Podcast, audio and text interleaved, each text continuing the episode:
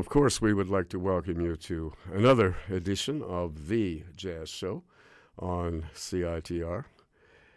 And, of course, um, my name is Gavin Walker, by the way, and we're here with some of the very best in jazz every Monday night. And this month, of course, the month of May, which is the month of Miles Davis's birth.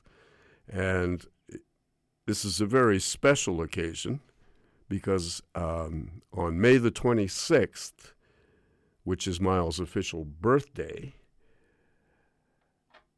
he would have been 90 years old. So it's kind of uh, one of those um, ideas that uh, prompted me to uh, play a whole series of Miles Davis recordings for you uh, in chronological order, basically, and um, a select group of recordings selected by me. and uh, I've kind of avoided the obvious uh, recordings. You won't hear Kind of Blue. Um, everybody's heard that recording. if anything, it, it, it, may even be, uh, and and I hesitate. I may get controversial here, but I'm I, I it's such a beautiful album. Of course, uh, considered one of the finest uh, recordings of jazz in the history of the whole music. But it is kind of overexposed, and uh, so I may be treading on sacred ground here when I say that, but uh, that's it. There are other albums that Miles Davis did, and uh, we've um, attempted to uh, make kind of a judicial selection of uh, what we're going to hear. And uh, tonight is very special because it is the what is referred to as the second great quintet. Um, our first Miles Davis show, tribute show this month, was the first great quintet, which was his really his first organized band. And that, of course, was the band with John Coltrane, Red Garland, Paul Chambers, and Philly Joe Jones. And the second great quintet actually had its we were able, right here in Vancouver, to observe the genesis of that. Now, I'm going back a number of years. Early 1963, Miles Davis had a two night engagement here in Vancouver at the Inquisition Coffee House on Seymour Street, located. It was located where the TELUS building is now, between uh, Robson and Georgia Street on the east side of Seymour Street. This is where the Inquisition Coffee House was. And of course, they had folk music there, they had some jazz. Uh, the owner of the place was a character by the name of uh, Howie Bateman. And of course, he always dressed in a suit and tie and was very clean. They used to call him the button down beatnik. Howie Bateman was was great though. He was a, a fair club owner, and uh, I think he moved on to Toronto a few years later. Anyway, the big news in the jazz community here in Vancouver was that Miles Davis was going to be playing at the Inquisition Coffee House. Holy smoke! So of course everybody rushed down to get tickets for both nights, including myself.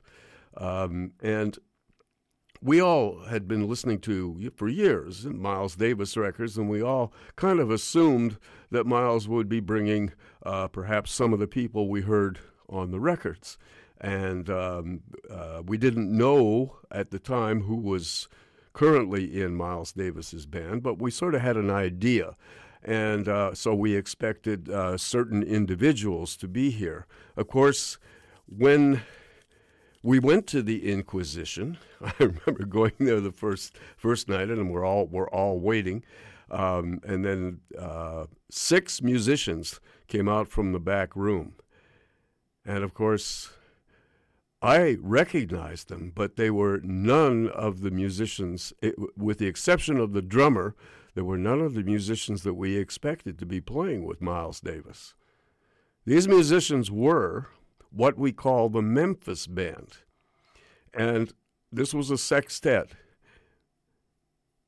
Mr. Davis, of course, was instantly recognizable, but the, the big strappingly big tenor saxophone player was George Coleman. And the small, very, very light skin, um, actually, he was a light, uh, a light skinned black man, very light skin, was the alto saxophonist, Frank Strozier. And a big fella playing the piano, whose hands were, were uh, he could he he actually he could have worked as a as a wrestler because he, he just had that that that kind of uh, um, uh, hugeness and he had these huge hands. He's a piano player. His name is Harold Mabern, and on bass was a very studious looking um, bearded young man. It, he turned out to be Ron Carter, and the drummer was the only holdover from Miles' older bands, and that was drummer Jimmy Cobb.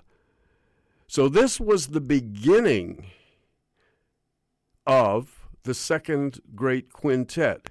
Now, you might not be able to connect all of this, but Miles was had been quoted in a jazz magazine, I guess about six months previously, and they never used his name but it was kind of a, a headline article in Downbeat magazine.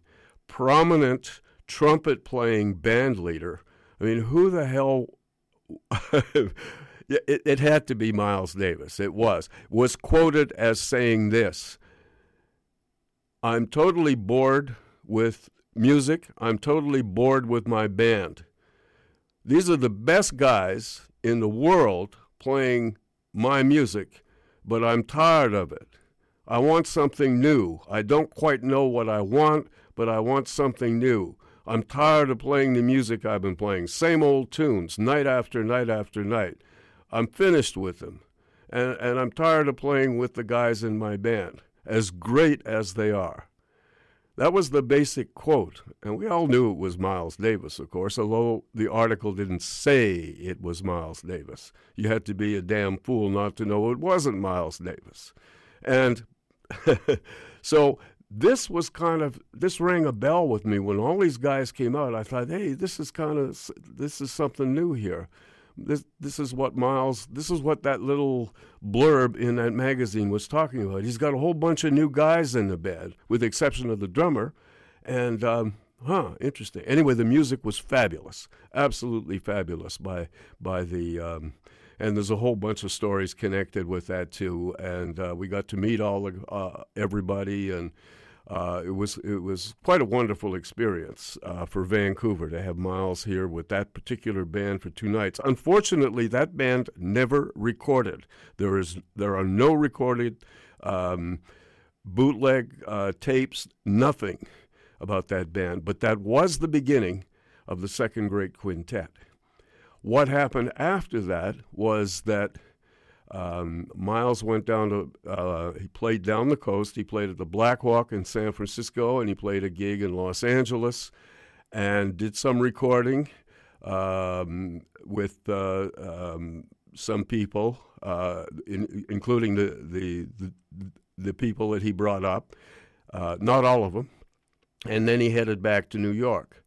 And uh, the whole band headed back. Miles um, said goodbye to alto saxophonist Frank Strozier, and he also said uh, goodbye to pianist Harold Mabern.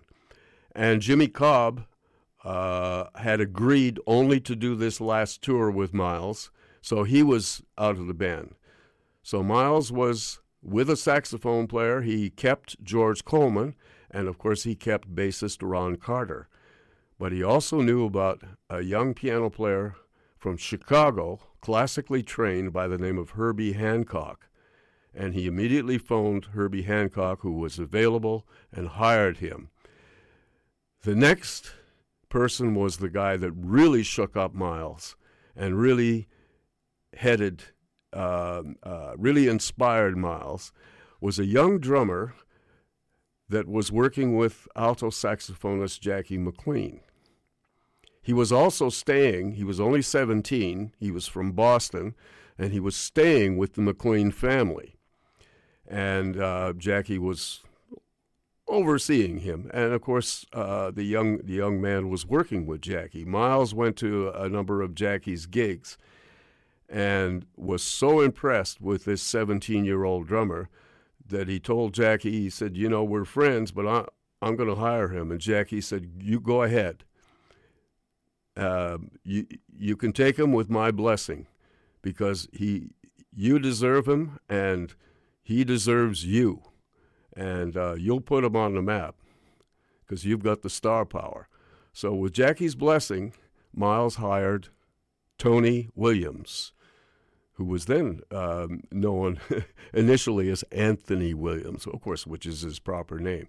Tony Williams, 17 years old.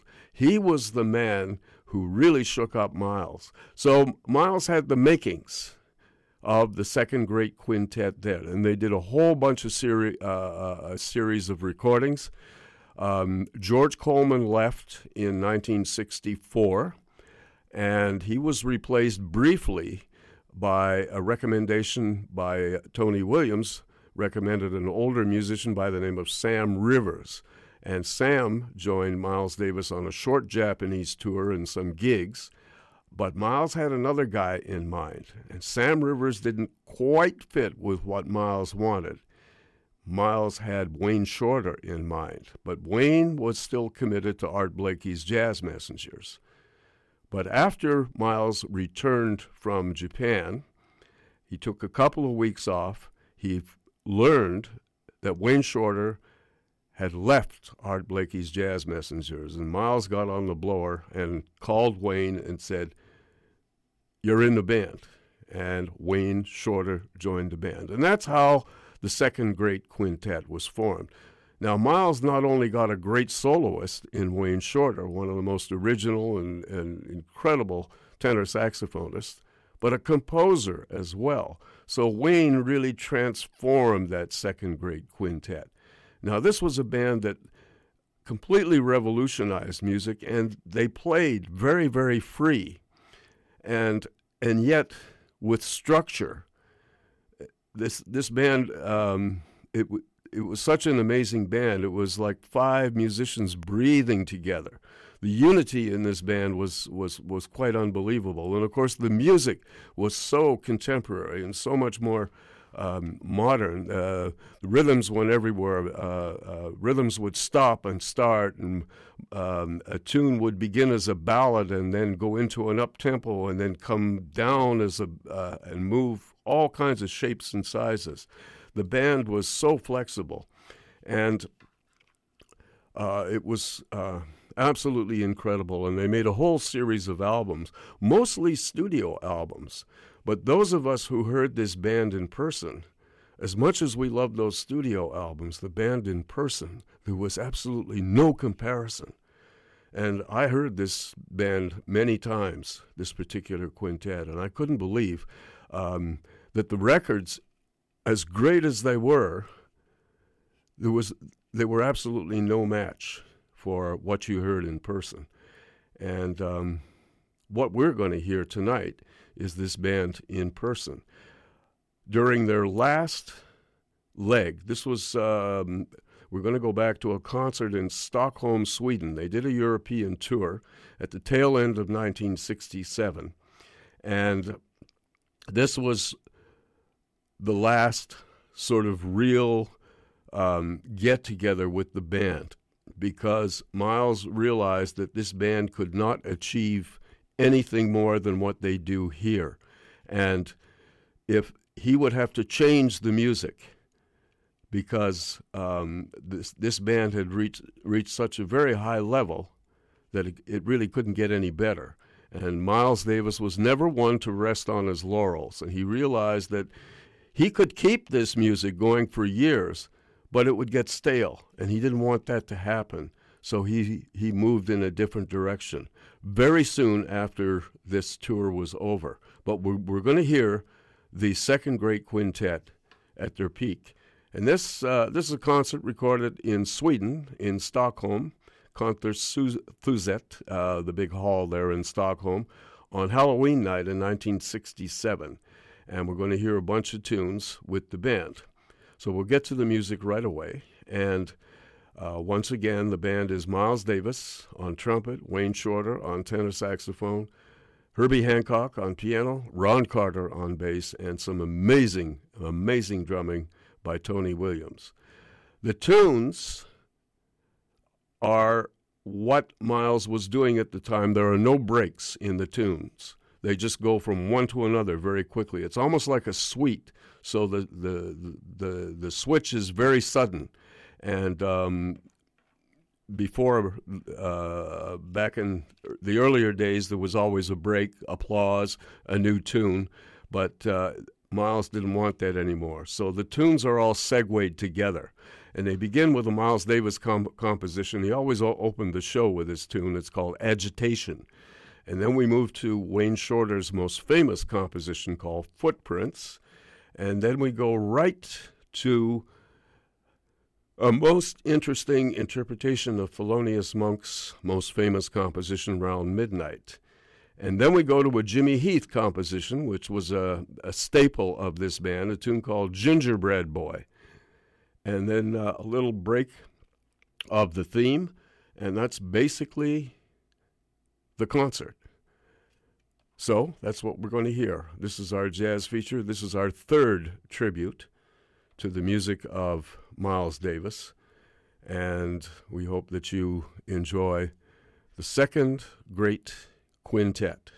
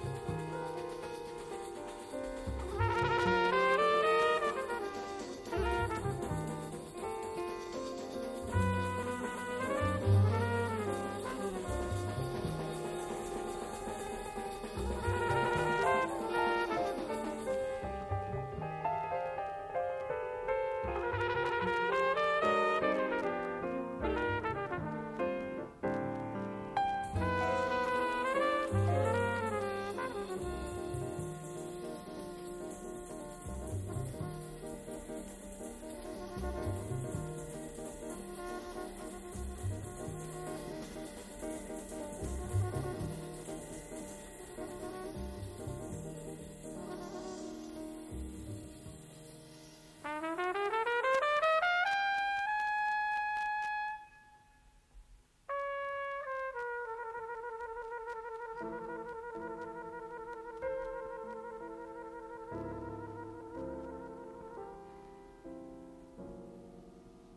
you.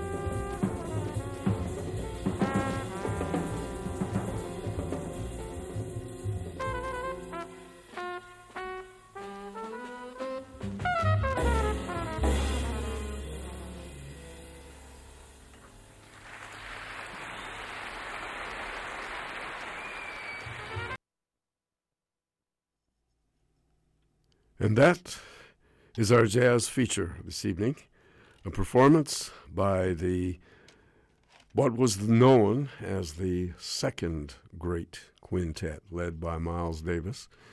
And uh, as was their habit at that time, um, Miles just uh, segued all the tunes together. And of course, we heard uh, some incredible intuitive music by this band because uh, they were able to go in any direction, switch gears. Uh, they were so dynamic and um, just uh, kept your interest so much. And of course, uh, as I said, these live recordings um, that just recently came out uh, a couple of years ago uh, were real um, a very, very good representation of what this band sounded like. And um, actually, were very different from the uh, studio music, uh, studio performances that were done by this uh, band. As good as those studio performances were, these live performances um, just take the music in such a different direction. And so we heard um, this relatively short concert uh, recorded uh, in Stockholm on Halloween night in 1967 at the uh, big uh, concert Hall there. The personnel in the band, of course, uh, Miles Davis on trumpet, Wayne Shorter on tenor saxophone, Herbie Hancock on piano, Ron Carter on bass, and some amazing drumming by Tony Williams, the youngest member of the band. And the compositions we heard, they were, as I said, they were all segued together.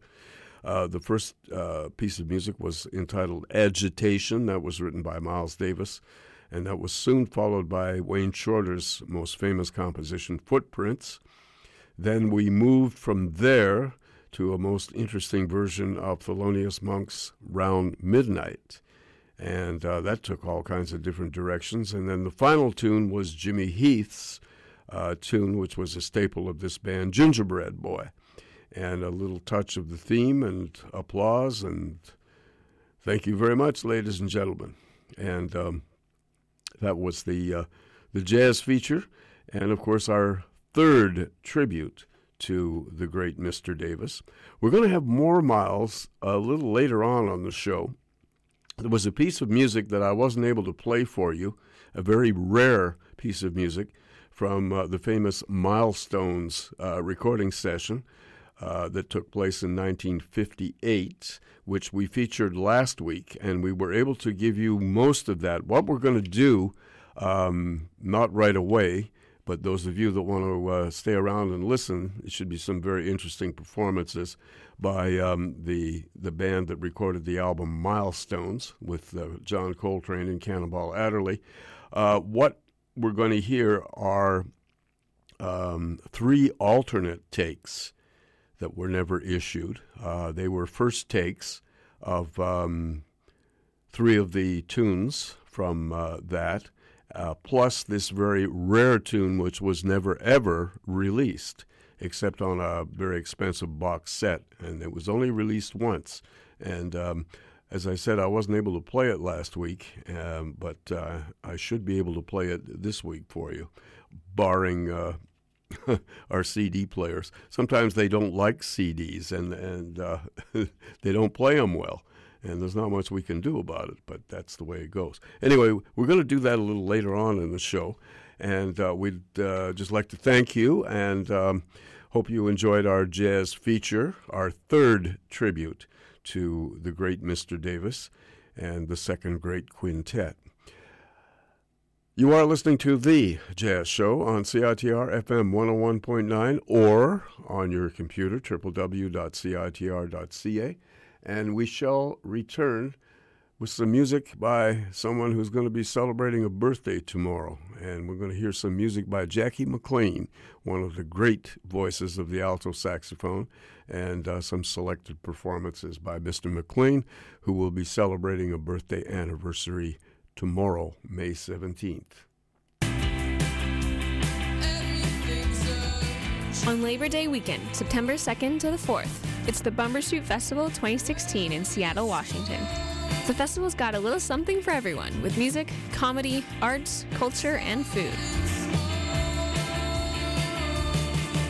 Featuring Chastity Belt, So Pitted, Dude York, Macklemore and Ryan Lewis, Death Cab for Cutie, and more. Passes are on sale now, so head on over to bumbershoot.com.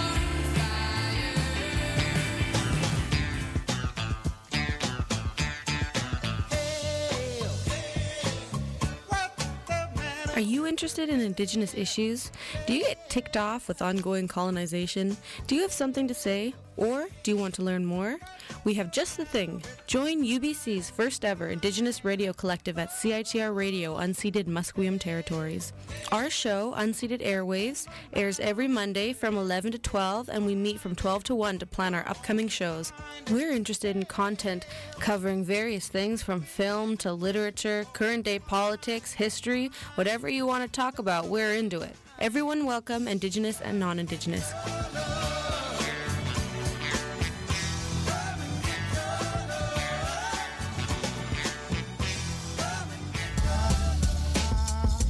You're listening to CITR 101.9, broadcasting from UBC's Point Grey campus, located on the traditional, unceded Coast Salish territory of the Hunkaminam speaking Musqueam people.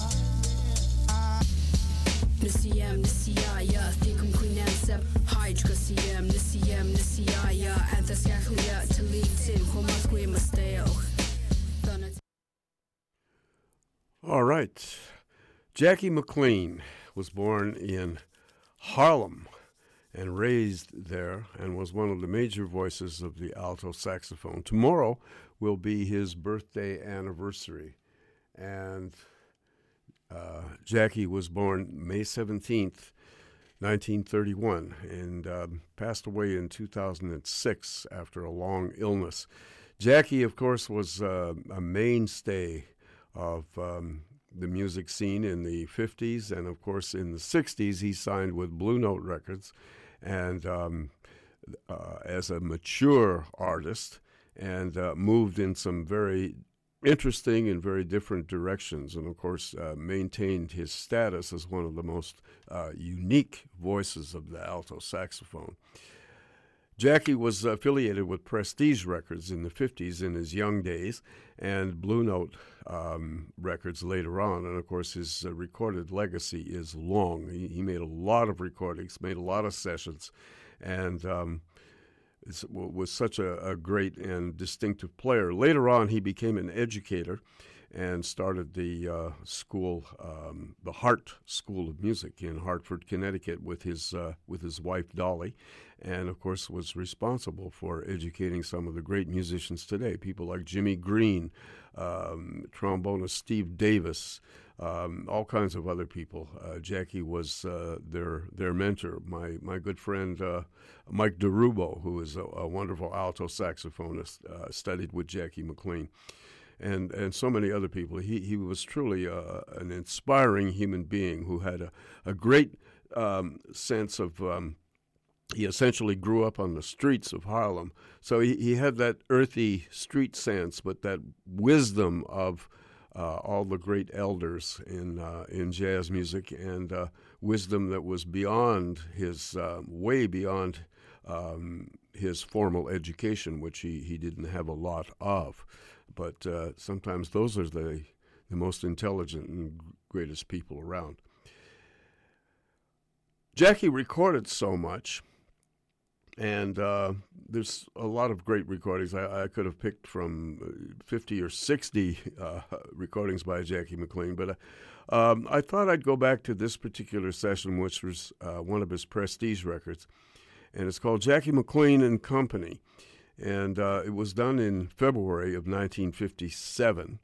So this is early Jackie McLean, and, and um, I got to know Jackie not well, but we had some very interesting conversations, and and uh, he he was quite critical of his work on Prestige Records, and, and I said, well, that's the stuff that I grew up on, and inspired me to play music, and and that kind of took him back a little bit. And he said, "Well," he said, it, it, it, "The reason I, I, put that period down," he said, "it was a very unsettled period in, in my personal life," and he said, "I."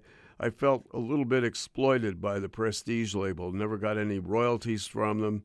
Uh, we did. We basically played this, made these recordings for cash, and um, that sort of thing. And he, he said my my playing was not as developed as I wanted it to be, kind of thing. And I said, well, we can all look back on stuff that we have done in earlier years and, and, and know how we can improve on it. But I said these early recordings really stand up to time. And uh, uh, I, I, remember I, I, pointed a finger. I was just kind of kidding him, but I pointed a finger, shook my finger at him, and, and said, You know, you should go back and listen to your own records. You probably reappreciate them. And he cracked up and he laughed. And he, he said, You're the first person to tell me that. But he said, he said You know, maybe I'm going to do that. Uh, it was I remember that conversation quite well with uh, with with with Jackie. Anyway, we're we're going to go back to this recording session. This is Jackie McLean on alto saxophone with his buddy, um, fairly new, uh, newly arrived from Cleveland, Ohio. They were working together with Art Blakey. Um, they were part of the, um, I guess, what people call the, the second Art Blakey Jazz Messengers. So um, Bill Hardman on trumpet. On piano, Jackie's favorite piano player of the time, Mal Waldron. And on bass, Doug Watkins. And on drums, the great uh, Harlem drummer, Arthur Taylor. And of course, uh, Arthur Taylor was one of the most widely recorded drummers of his era. We're going to hear two tracks from this uh, album from Jackie McLean and Company. That's the title of the album. Uh, the first composition is a blues written by Jackie McLean, named for himself. It's called Beau Jack. And uh, the second tune is very beautiful. It's a ballad. a very soulful ballad, uh, as only Mal Waldron could write those things. He was a great writer. And uh, this is a beautiful tune, one of my favorite of all Mal Waldron tunes. It's called Mirage. So, Beau Jack and Mirage. Jackie McLean and company. And uh, wherever you are, Jackie, happy birthday tomorrow, May 17th.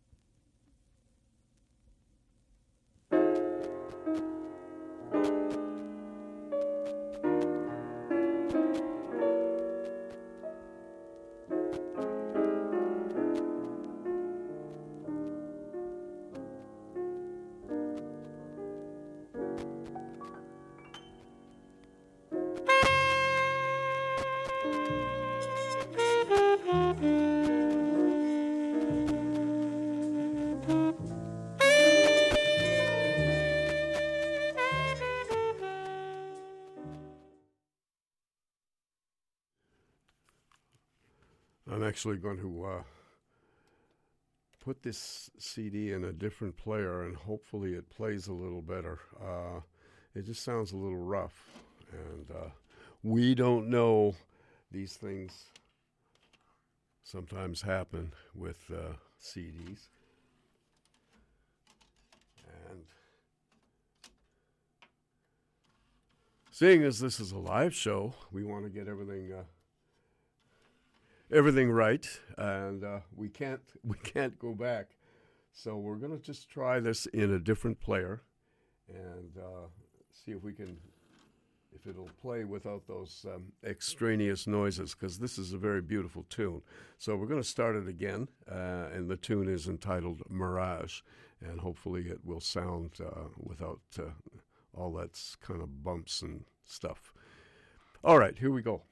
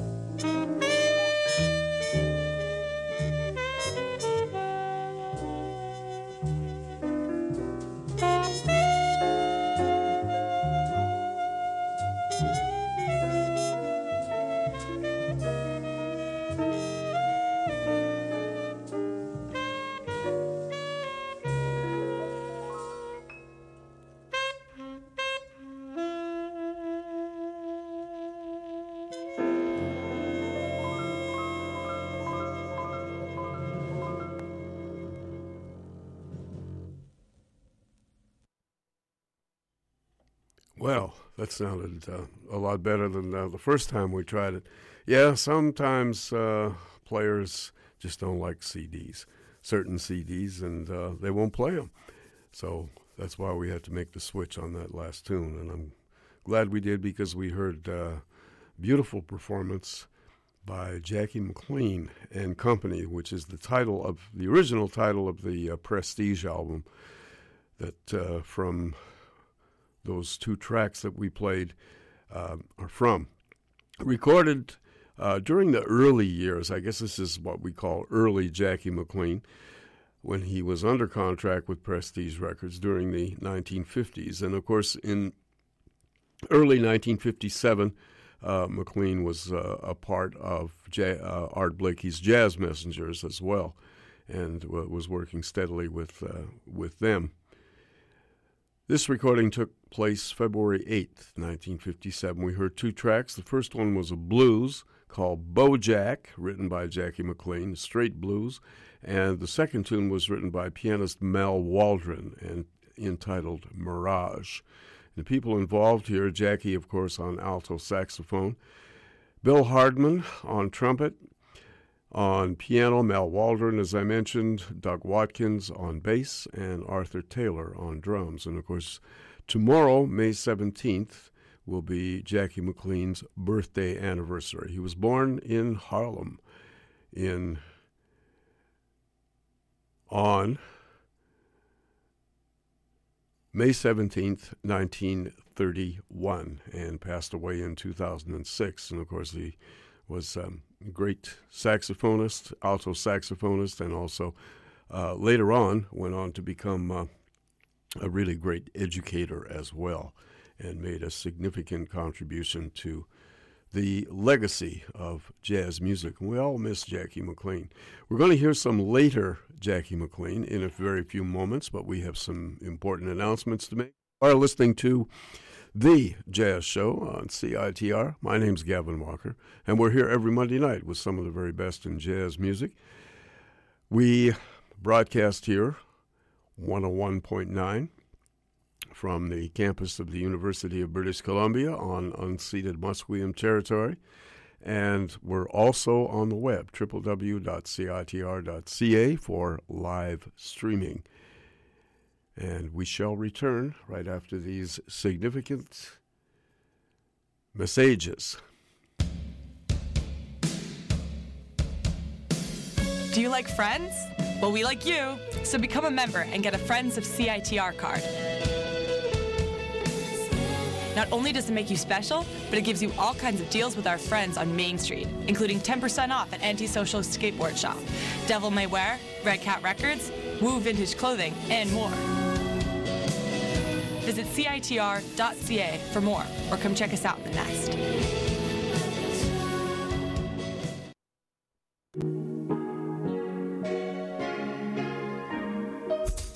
For over 30 years, there has been one voice in the local Vancouver art scene that has stood above the rest, and that's Discorder, that conspiracy, punk rock, foxcore, sassy, still publishing magazine from CITR.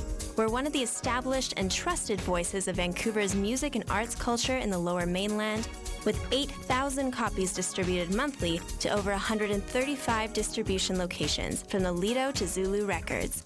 Discorder is one of a few magazines published by a community radio station, and we only serve up the freshest local and Canadian goods. We have interviews with artists, album reviews, live show reviews, and articles about everything important to our crazy, unique, varied, and amazing culture in Vancouver and across the country. Pick up your free copy of Discorder today or sign up to have it delivered to your door wherever you are. Check out our website for distribution locations and all the information about advertising and getting involved with Discorder.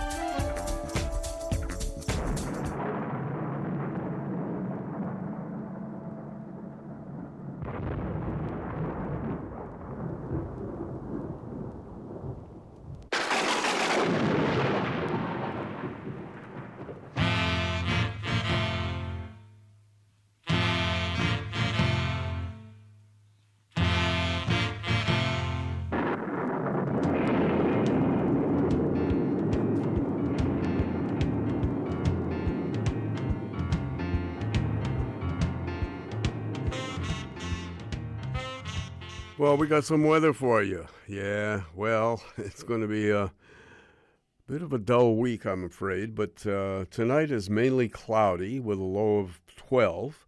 Tomorrow will be mainly cloudy as well. Uh, it's going to hang around most of the day with a low of 12 and a high of 19. Then Wednesday is uh, actually there's going to be a 40% chance of a shower on Wednesday, and naturally it's going to be cloudy with a low of 11 and a high of 17 and then an increased chance to a 60% chance on Thursday.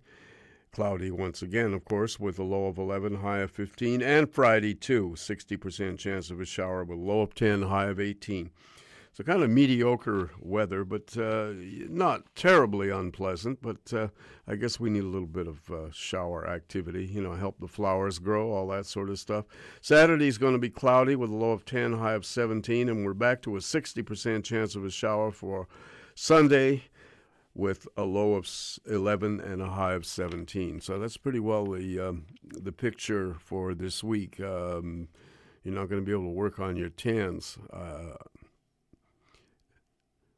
Very much, unless it's uh, filtered through all that cloud, which is uh, pretty difficult. But anyway, all right, we're going to return now to a later period. We're still uh, paying tribute to Jackie McLean, but this is from this is from 1966. So it's basically eight years hence. And of course, Jackie is a much more developed saxophonist. His music has opened up a whole lot more. And of course, um, this is actually from a, a rare album that um, was recorded for Blue Note but never issued uh, until years and years later. And it's only available on a, a deluxe box set, which you probably can't get anymore. So this particular session. Um, I like it a lot because it's one of Jackie's few quartet sessions. He usually worked with another horn, but this is Jackie with uh, just piano, bass, and drums. And uh, what a rhythm section. But um, Mr. McLean on alto saxophone. This was all recorded uh, in New York, April 18th, 1966. The album uh, was issued um, briefly and entitled High Frequency and um, it featured Jackie on alto saxophone with the great and still with us Larry Willis on piano, Don Moore on bass, and someone who is still very much with us, drummer Jack DeJohnette. You know, Jackie had a thing with drummers. He was the one that brought Tony Williams to New York and introduced Tony to Miles Davis. Uh, Jackie McLean actually brought Jack DeJohnette to New York and gave him his first gigs. And of course, Jack, after that, never looked back. And he also joined Miles Davis. So there you go. Jackie had a thing for um, picking out drummers. So that's the personnel McLean, Willis, Moore, DeJohnette. And we're going to hear um, Larry Willis' composition to open the set called High Frequency. That's the title uh, of the album. And um, then we're going to go to a Don Moore composition entitled Jossa Bossa. And um, maybe another tune after that.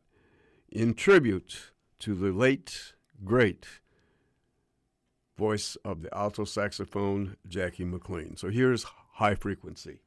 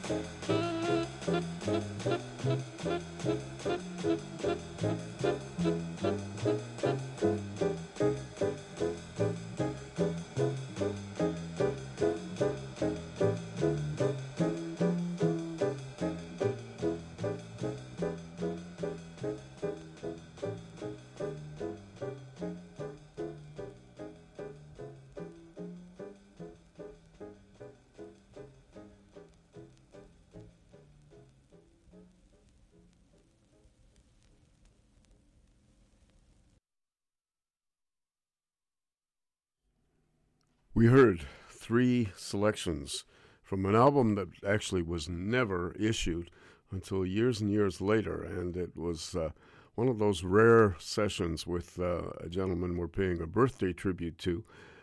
Although his birthday is uh, tomorrow, um, we're paying tribute to alto saxophone master Jackie McLean.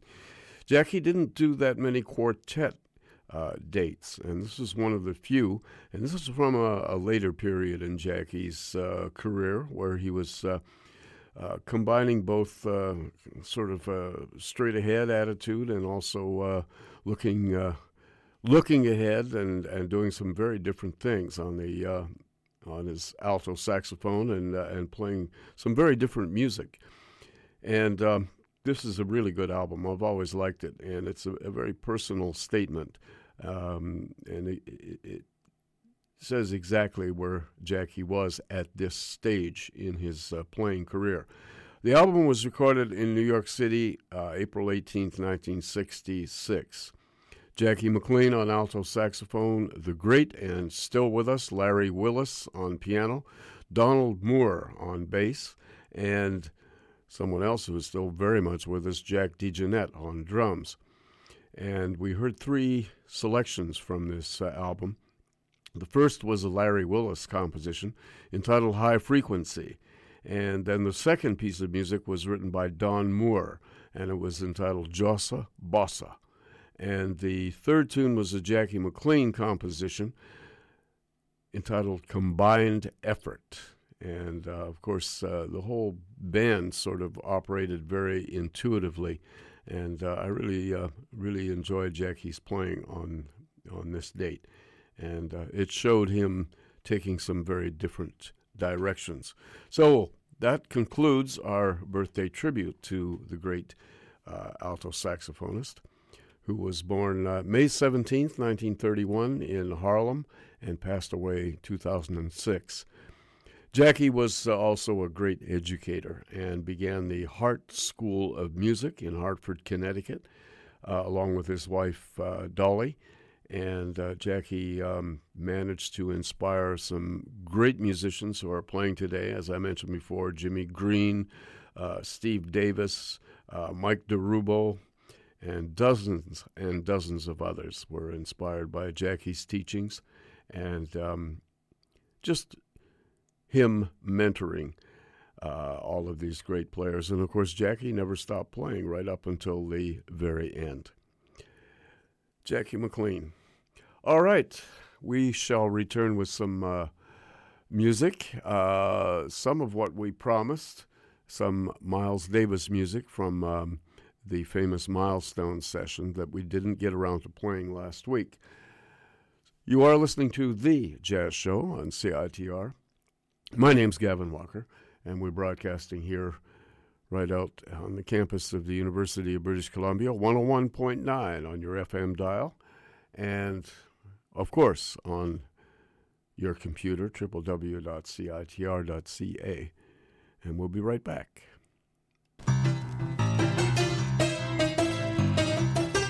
Without the help and support of our friends, we here at CITR wouldn't be able to bring you all the great music, art, cinema, and culture that you love. Thanks to the long-standing support from the Rio Theater, we are able to keep you informed on all the great artists, films, and everything else coming to town there. For all the current information about who and what's playing at the Rio Theater, visit their website at www.riotheater.ca.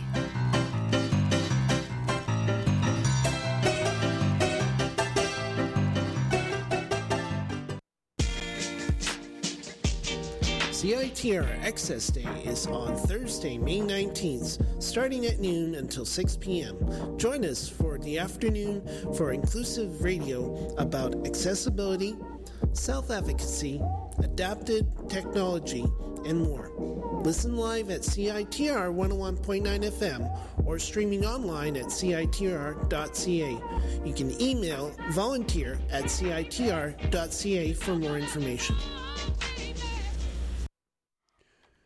Something we'd like to tell you about, which we usually do every uh, week, are two great websites. One of them is the website of the Coastal Jazz and Blues Society, and everything is on there right now. That's coastaljazz.ca. Uh, their whole festival uh, program is on there. All the exciting artists that are coming to uh, Frankie's um, Jazz Club on Beatty Street, Frankie's Italian Kitchen, which is a great venue, and uh, there's so many artists that will be performing there. Renee Rosnes and Terrell Stafford and all, all kinds of people are, are, are coming there. A whole series of uh, wonderful concerts. There will also be uh, jam sessions uh, led by Mike Allen starting at uh, 11 o'clock. And of course, that's during the Jazz Festival. So if you want to find out about this year's Jazz Festival, that's the best place to go is coastaljazz.ca. You can purchase tickets online. You can um, set up what you want to hear and your times and all this kind of stuff. You can do it all from your computer. And so it's a great comprehensive website, coastaljazz.ca. I can't recommend it highly enough. And of course, the other fine website, too, is Brian Nation's website that he administers, and that is vancouverjazz.com. VancouverJazz.com. It's got all kinds of interesting links and uh, stuff to uh, read, musicians' biographies, and uh, just various um, interesting pieces all over the place. Uh, so just check all the links on that website. So you've got the Coastal Jazz and Blues Society, coastaljazz.ca, and vancouverjazz.com two great websites to uh, enhance your um, interest in jazz music. All right. And uh, I'd just like to mention my good friend uh, Ken Speller. Ken Speller is a musician who plays the saxophone, a very, very good player, and also teaches music. And uh, he has a business called Music at Home, and he, he will come to your house and um, teach you how to play saxophone, flute, clarinet, uh, whichever you prefer, and advise you on uh, how to rent a decent instrument or buy a decent instrument, uh, one that you're going to, going to keep and, uh, and work on and get good at, all this sort of stuff. He teaches beginners, intermediates, professionals, and so on. And he also repairs instruments as well. He has his workshop in his home so he doesn't charge you an arm and a leg. He doesn't have this store overhead to, to cover. And uh, he is an excellent musical instrument repairman. And as we all know, those of us that play clarinet, saxophone, flute, these instruments uh, are like cars. They need uh, tweaking, upgrading, um, maintenance, all that kind of stuff and uh, Ken is the man to do it. You can reach him at 778 800 1933. That's 778 800 1933. Or you can go online and reach him at K Speller, K S P E L L E R underscore 14 at yahoo.ca. K Speller, all one word, underscore 14 at yahoo.ca. And he's located uh, in the 4200 block of Grange Avenue, which is uh, very near Metrotown. And so he's uh, pretty easily accessible. He's moved his uh, base of operations from North Vancouver to close to Metrotown in Burnaby. So uh, check him out. Good man to know. All right, last week we played the complete milestones session. This was a historic date um, that I think is one of the. Tony Williams actually said that this was the greatest jazz record ever made. Uh, that could be a little over the top. You could argue that one. However, there's no doubt that this is a, an excellent record, and this is also the recording that I would take if I had a choice of. I mentioned this last week. If I had the choice of one Miles Davis record to take to a desert island, this would be the one I would take. Interestingly enough, I've got three alternate takes that we didn't play last week from this session, and they're excellent. Um, plus a piece of music from you see the album was done in two separate sessions one in february of 58 and one of Mar- in march of 1958 and the um, three alternate takes are from the very first session. And uh, the the versions are very good and if you've never heard them before they're very interesting especially if you know the um, the master takes from this uh, album. Uh, these alternate takes are, are extremely interesting. They're all, they're all first takes. So um, and then they decided to do them all again with some minor tweaks. And um, the third tune we weren't able to play last week because uh, somehow the CD didn't uh, uh, work on our player, and uh, we'll we'll uh, we'll do that. But we'll First of all, we'll play the alternate takes from the first recording session, which took place February 4th, 1958, in New York City, Columbia Record Studios. So, the first version, this is take one of the first tune that was recorded on the date, and we're going to hear uh, the John Lewis Dizzy Gillespie classic called Two Bass Hit, which features, uh, actually features the two saxophonists on here. Incidentally, the personnel of this band Miles Davis on trumpet, John Coltrane tenor saxophone, Julian Cannonball Adderley alto saxophone, Red Garland piano, Paul Chambers on bass, and Philly Joe Jones on drums. So the opening tune is Two Bass Hit.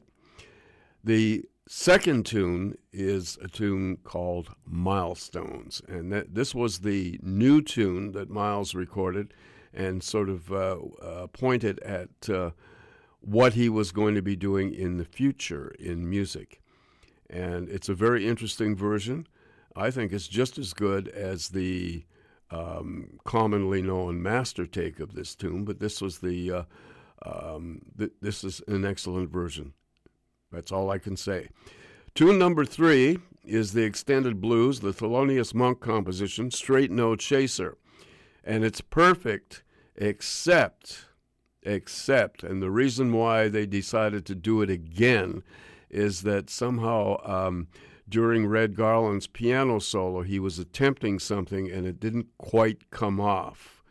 And um, most of his solo is really good but it's just kind of the uh, the last chorus where he kind of flubs and um, the tune is continued but uh, that was what caused the Miles Davis to say, "Let's let's do it again." So there you go, and um, we'll get to the mystery track uh, after we hear these first three alternate takes. And I think if you're familiar with the album, you're going to find these takes very interesting. So here we go, and we begin with two bass hit.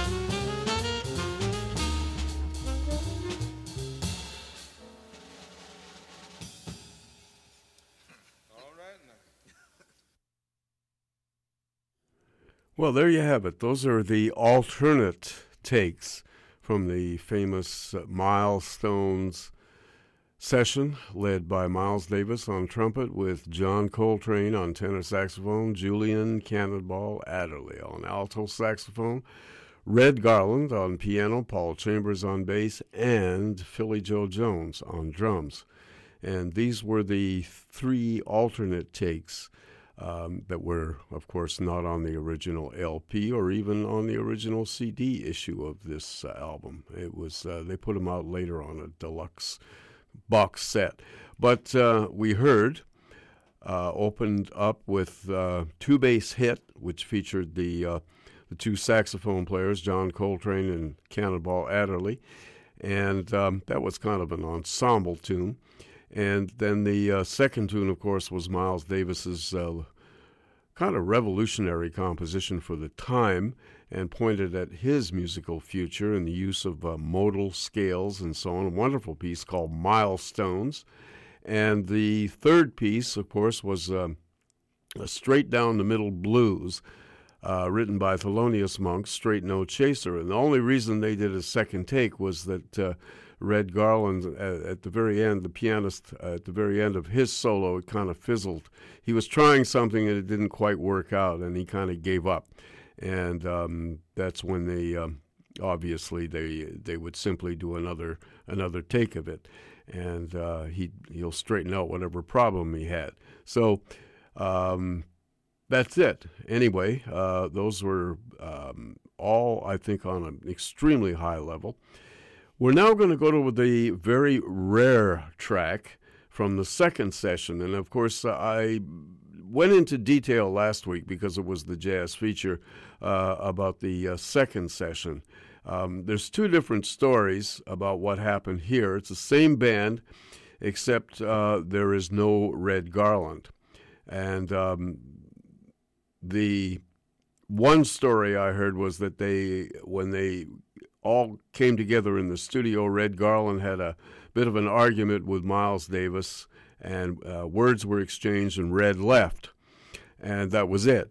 But uh, I think the real story is the one I told last week. Um, Red was simply late.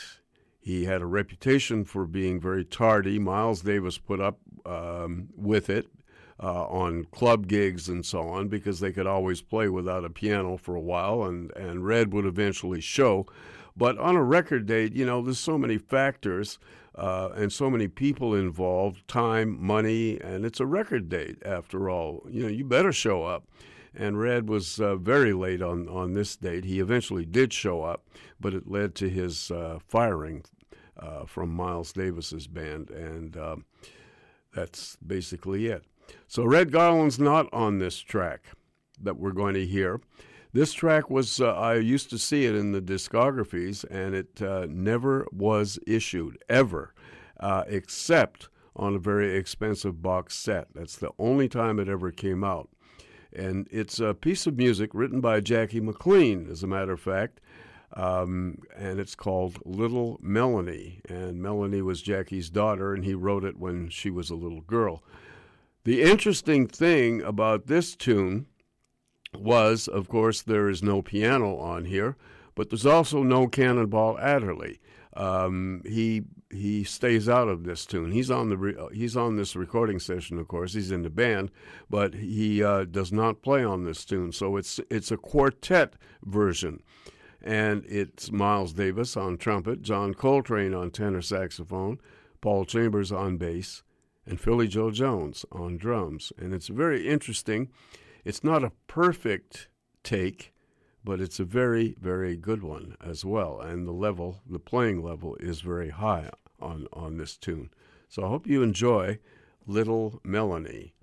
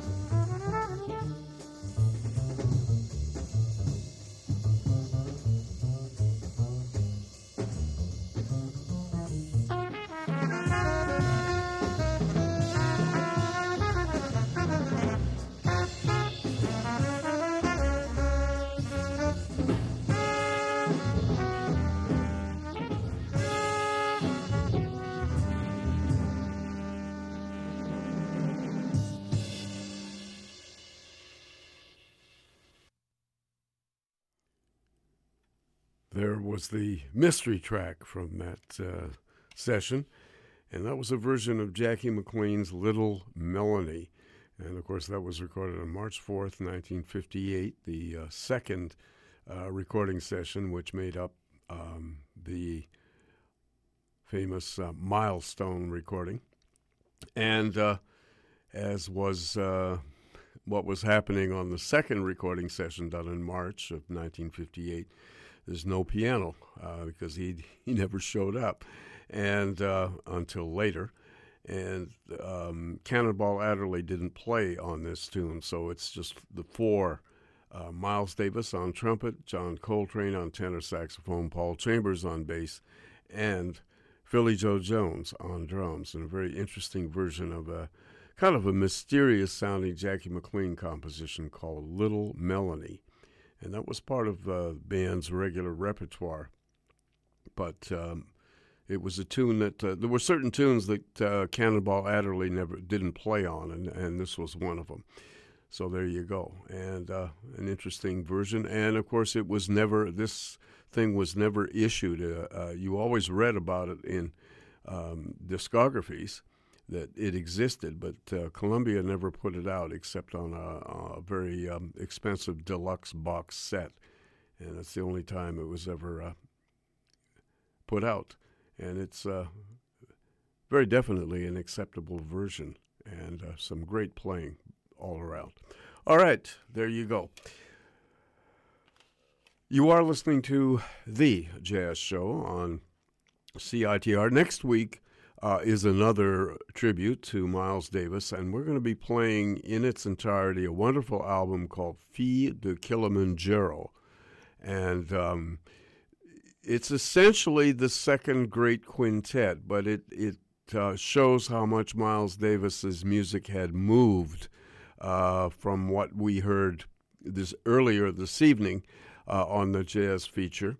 Uh, because of the use of um, electronic instruments, uh, electric piano specifically, and just uh, Miles' um, concept and um, different brand new ideas. And it showed a very definite change in direction. And it's an album that a lot of people um, have forgotten about. It's a great album and and uh, it's kind of overlooked. And so I that's um, I decided to select that as next week's uh, jazz feature, Filles de Kilimanjaro, and uh, it's a wonderful album, and it features the transition uh, second great quintet. Um, the people involved in the second great quintet, of course, are, are Wayne Shorter, Herbie Hancock, uh, Ron Carter, and Tony Williams. But uh, there is a definite change um, because a couple of the tunes are with the old quintet, but then a couple of tunes are with the new members. And the new members, uh, Chick Corea took over on piano from Herbie Hancock, and Dave Holland from um, London, England, took over from Ron Carter in the bass chores. So uh, there's some tracks with them and it's a very, very interesting and frequently overlooked album. So that's what we're going to hear next week on the jazz feature. Here is um, a very interesting album by a Canadian group, and it's kind of the Canadian. I've been listening to this album at home, and I like it very much. It's called Myriad Three Moons, and it's by uh, it's with uh, pianist Chris Donnelly and uh, bassist Dan Fortin and Ernesto Cervini on drums. And this trio is kind of like a Canadian version of the Bad Plus. It sort of is a piano trio, but it, it is a very different. It's not your um, traditional jazz piano trio. They they take the music in different directions, and uh, it reminded me of the Bad Plus. The music is really interesting. They're all virtuoso players. So we hear Chris Donnelly on piano and a little touch of synthesizer, Dan Fortin on um, acoustic bass, and Ernesto Cervini on drums. And we're going to hear a few tunes from this album. And uh, it's, as I said, it's a very interesting recording. And uh, it's called Myriad Moons or Myriad three moons. Uh, myriad moons, I think. Yeah, yeah. It's just it's kind of funny. There's a three figure there, but well, because there are three people in the band. There you go. All right. The first tune is called Skeleton Key, and it's written. That's a bit of a play on words, and it's it's written by pianist uh, Chris Donnelly. And then the second tune we're going to hear is called Stoner, and it's written by the bassist um, Dan Fortin. And the third tune we're going to hear is one by Ernesto Cervini, the drummer, and it's called Brother Dom. So, three tunes from this uh, wonderful album, and we open with Skeleton Key.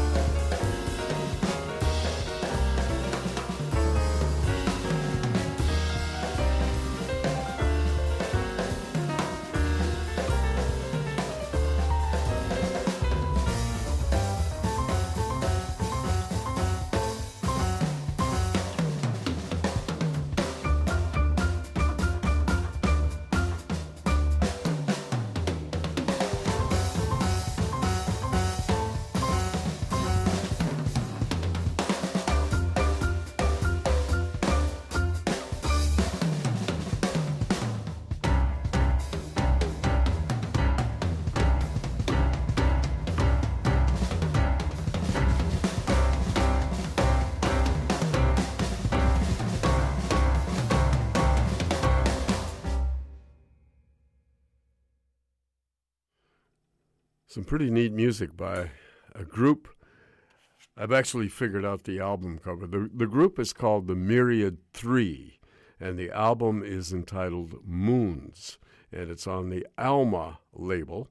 And um, it's a most interesting uh, a group of musicians. As I mentioned before, I think there's uh, this is kind of the Canadian version of the Bad Plus because they're definitely not uh, a straight ahead jazz trio, but they are a most interesting trio. Chris Donnelly is uh, on piano and synthesizer, Dan Fortin on uh, upright bass, acoustic bass, and Ernesto Cervini on drums. And we heard compositions by three of them. Uh, we opened with uh, Chris Donnelly's Scalaton Key, and um, which is kind of a play on words, Scalaton Key. And uh, the second tune was written by the bassist and entitled simply Stoner. And the third tune was written by the drummer Ernesto Cervini, and it's called Brother Dom. So that uh, concludes this edition of The Jazz Show for uh, another Monday evening. And uh, as I mentioned before, next week's jazz feature is another tribute, of course, to the great Miles Davis, and the album is um, one that's been frequently overlooked, I think, entitled Filles de Kilimanjaro. And it's a, a wonderful, very innovative, and very different Miles Davis album. And uh, I think you'll enjoy it. So do join us next week. Next Monday, we start the show, of course, every Monday at 9 p.m. and carry on until after midnight. My name is Gavin Walker, and this has been another edition of The Jazz Show on CITR FM 101.9, broadcasting from the University of British Columbia, right out here on unceded Musqueam territory. We are also on the web citr.ca for live streaming. So we'll see you in seven days' time. Take care. Stay out of the rain. Bye bye.